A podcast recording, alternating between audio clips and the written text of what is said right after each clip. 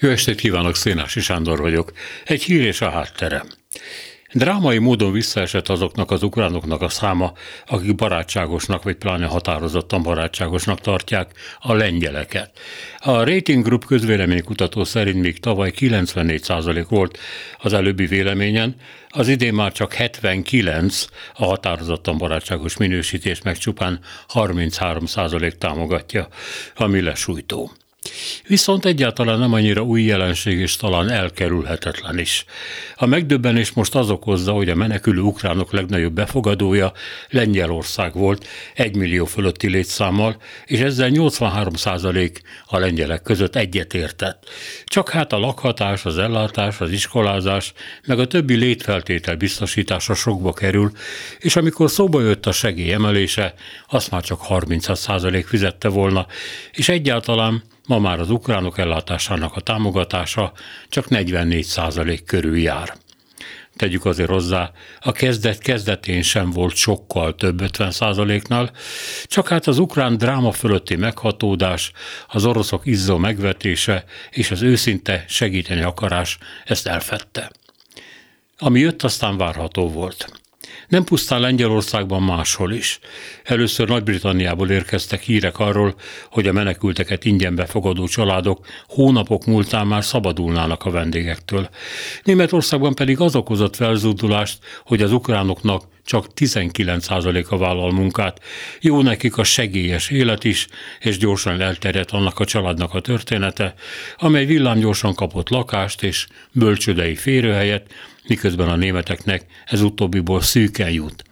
A család egyébként 2023 elején visszament Ukrajnába, a német hatóságok azonban ennek ellenére továbbra is fizették neki a több mint 3800 eurós havi apanást, stb. Nyilvánvaló, hogy a visszaélések, ügyeskedések, béna hatósági lépések száma soha nem volt kisebb, és hogy most a virálissá váró sztorik alvó történetként mindig is ott voltak a lelkesedés parazsa alatt, és hogy felélesztésük inkább csak az ingerültség jele. Másképpen a fáradtságé. Hirtelen kiderül, hogy a tejszőke ukrán kislány gond nélküli iskolai beilleszkedéséről szóló film jó szándékú megtévesztés. Az ukrán és a lengyel nyelv egyáltalán nincsenek olyan közel egymáshoz, ez utóbb inkább a szlovákkal, a cseh kasub nyelve rokon.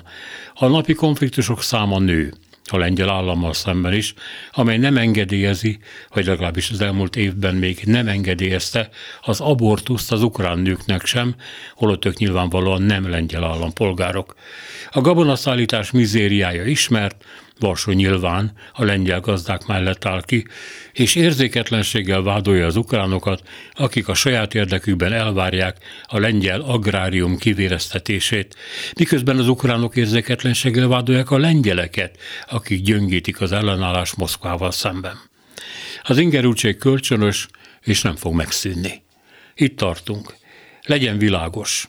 Azért az ukránok 79%-a még mindig jó viszonyt tapasztal a lengyelekkel, és a lengyelek relatív többsége még támogató az ukránokkal szemben.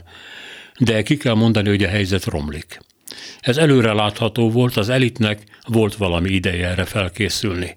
Az Unióban most körülbelül 4,2 millió regisztrált ukrán menekült van, a valóságos szám nyilván ennél több, akár jóval több is lehet.